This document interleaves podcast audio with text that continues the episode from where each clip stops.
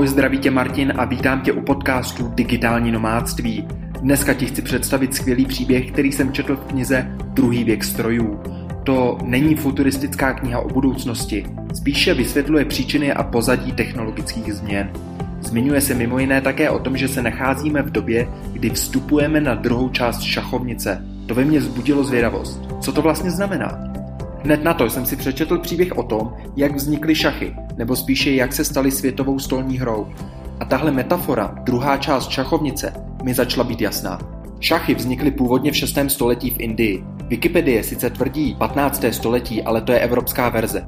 Pramatka je skutečně indická a někdy se nazývá jako Chaturunga, nikoli šachy. Ale pojďme zpátky. Šachy nebo Chaturungu, jak chcete, vynalezl prý velice moudrý muž, jehož jméno ale dodnes neznáme. Důležitý pro příběh je, že tento muž chtěl šachy ukázat císaři, získat si jeho oblibu a tím mimo jiné umožnit svému vynálezu, aby byl oceněn.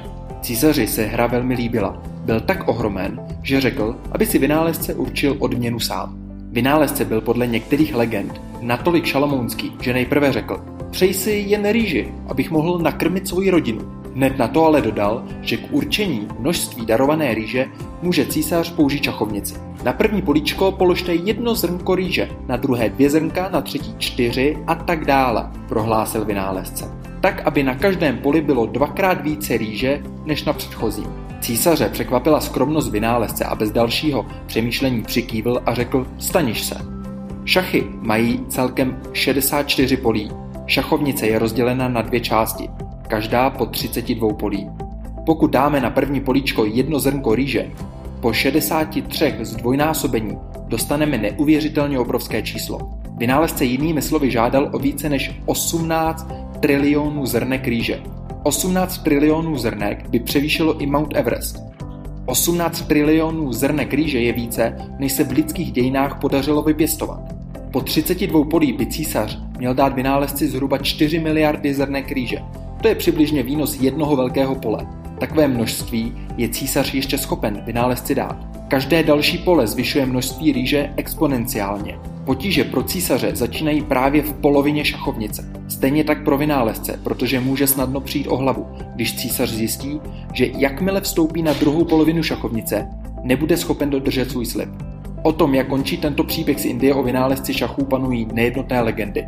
Pro nás příběh krásně demonstruje nejen cílu exponenciálního růstu, kterým prochází Můrův zákon a informační technologie, ale především také bod, ve kterém dochází k radikálnímu zlomu. Exponenciální růst Můrova zákona došel aktuálně do bodu, kdy přecházíme na druhou stranu šachovnice. Proto dnes cítíme, že pokrok digitálních technologií je nějak rychlejší, že neustále vznikají nové vynálezy, které mění svět a že science fiction před pár lety je dnes realitou. Samořídící auta, superpočítače, inteligentní roboti, chytrá soběstačná zařízení, to, co se dělo v první části šachovnice, jsme schopni ještě vnímat, ale to, co přijde nyní v druhé části šachovnice, jen velmi obtížně předpokládáme.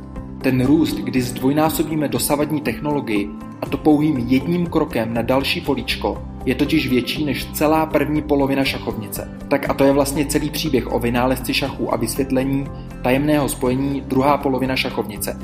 Pokud se ti příběh líbil, neváhej odebírat kanál podcastů Digitální nomádství pro smartphone na Android i iPhony. Další zajímavé myšlenky z knihy Druhý věk strojů najdeš na mém blogu na www.digitálnínomádství.cz To je dneska všechno, zdraví tě Martin, měj se fajně a brzy u dalšího podcastu.